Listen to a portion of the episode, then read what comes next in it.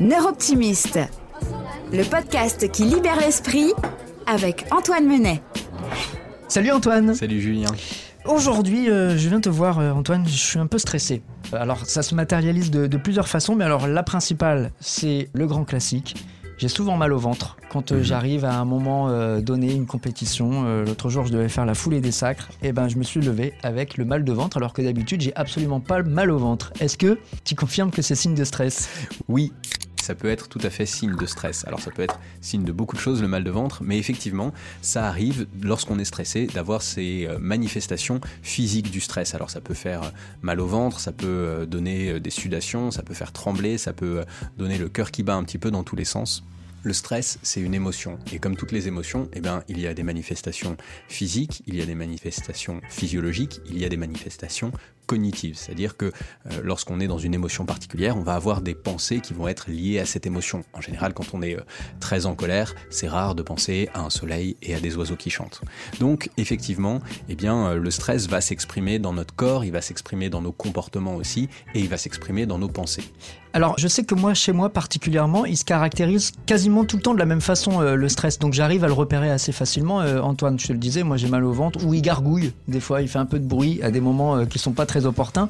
Mais euh, il y en a pour qui, peut-être, euh, ça se caractérise différemment. Est-ce que ça peut être euh, des bouffées de chaleur, par exemple, des problèmes de sommeil aussi, la veille ou l'avant-veille, des choses comme ça? Oui, tout à fait. Et c'est vraiment en prenant le temps et en faisant attention à s'observer et en apprenant à se connaître qu'on arrive à repérer la manière dont notre corps va exprimer le stress. Parce que, avant tout, il exprime une situation qui est intérieure. Alors, je disais que c'est une émotion, c'est une émotion.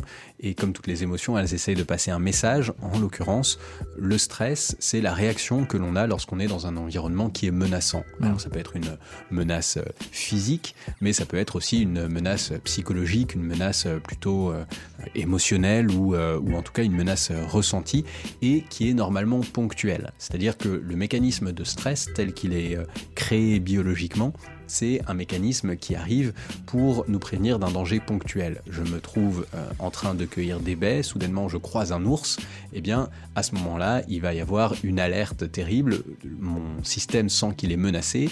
Et à partir de ce moment-là, eh bien il va envoyer euh, plus de sang dans le corps, donc je vais avoir le cœur qui se met à battre. Évidemment, je vais avoir le, sang qui va se diriger plutôt dans, euh, les muscles et, dans les bras, donc avec euh, la possibilité soit de combattre, soit de m'enfuir.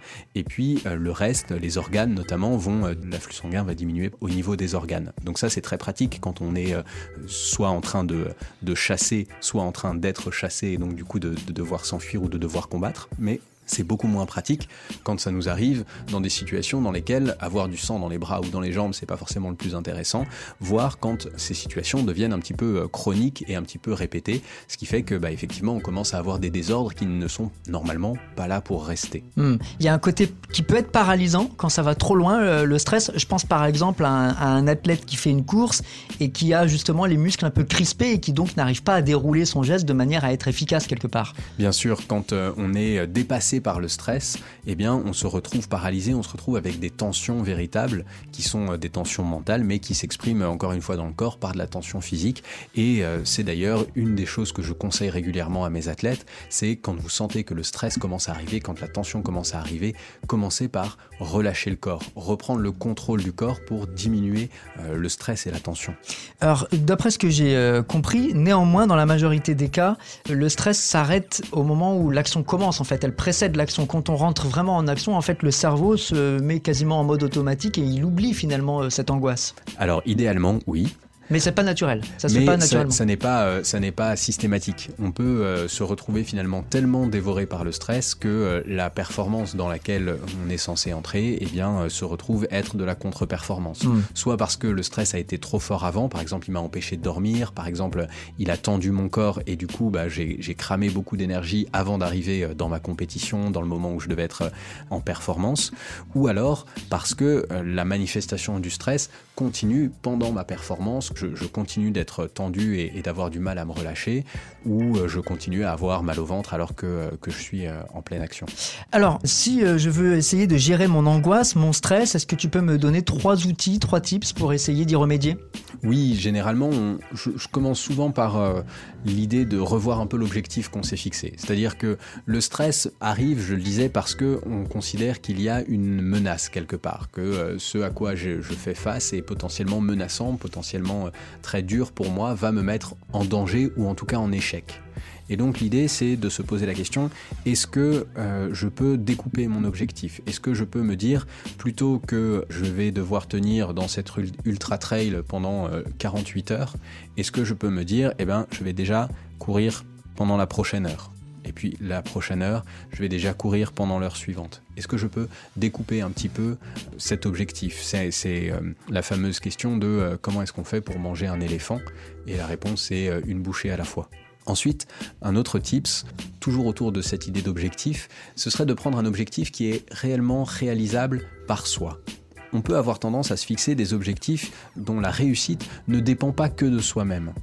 Je prends l'exemple typique, c'est euh, quelqu'un qui fait une course à pied et qui se dit mon objectif c'est de réussir la course, c'est de gagner la course. Ça c'est un objectif qui ne dépend pas que de lui, parce que ça dépend aussi de comment vont courir toutes les autres personnes qui sont sur la ligne de départ. Et donc un objectif qui est de se dire bah, je veux courir de telle manière, ou je veux courir à telle vitesse, ou je veux euh, courir à tel rythme pendant tant de distance, ça ce sont des objectifs qui ne dépendent que de moi. Mais gagner une course, ça, ça ne va pas dépendre que de moi. Et donc, automatiquement, comme mon cerveau le sent, il sent qu'il ne maîtrise pas tous les paramètres, il va déclencher du stress. Donc retrouver des objectifs qui ont la capacité de diminuer l'inconnu pour le cerveau et donc de diminuer la génération du stress. Et puis enfin, on commençait à l'esquisser tout à l'heure quand on parlait de, se relâcher, de détendre le corps. Il y a vraiment un outil qui est euh, excellent pour la gestion du stress, c'est la respiration et particulièrement la cohérence cardiaque. C'est un outil de respiration qui consiste à inspirer en 5 secondes, puis expirer en 5 secondes et garder ce rythme-là pendant 5 minutes. Alors euh, cet outil, il y a des applications gratuites qui permettent de, euh, suivre un peu le rythme de, respiration à tenir pendant les 5 minutes, il y a des vidéos YouTube qui permettent de faire la même chose, il y a vraiment plein d'outils gratuits pour apprendre la respiration cardiaque. Moi je la conseille beaucoup à mes athlètes quand ils sont dans des périodes de stress, euh, en préparation une semaine avant une compétition par exemple, je leur demande de le faire euh, deux fois par jour, matin et soir, juste 5 minutes de respiration et ils ont vraiment des effets très très très rapides sur le niveau de stress. Et après l'enjeu c'est simplement bah, de continuer à pratiquer. Alors de diminuer un petit peu euh, par exemple juste une fois par jour quand la période de stress passe. Quand les périodes de stress sont plus fortes et que vraiment les manifestations sont costauds on peut aller jusqu'à trois fois par jour. Mais c'est vraiment un outil qui est très simple à mettre en place et qui est extrêmement efficace. Bon bah il n'y a plus qu'à essayer effectivement pour diminuer un peu son stress. Alors merci pour ces, pour trois tips je les résume correctement, euh, Antoine, le premier, c'est de découper ses ambitions quelque part pour pas être paralysé. sûr. Ensuite, de faire en sorte que ses ambitions, elles soient maîtrisables. Surtout par soi-même.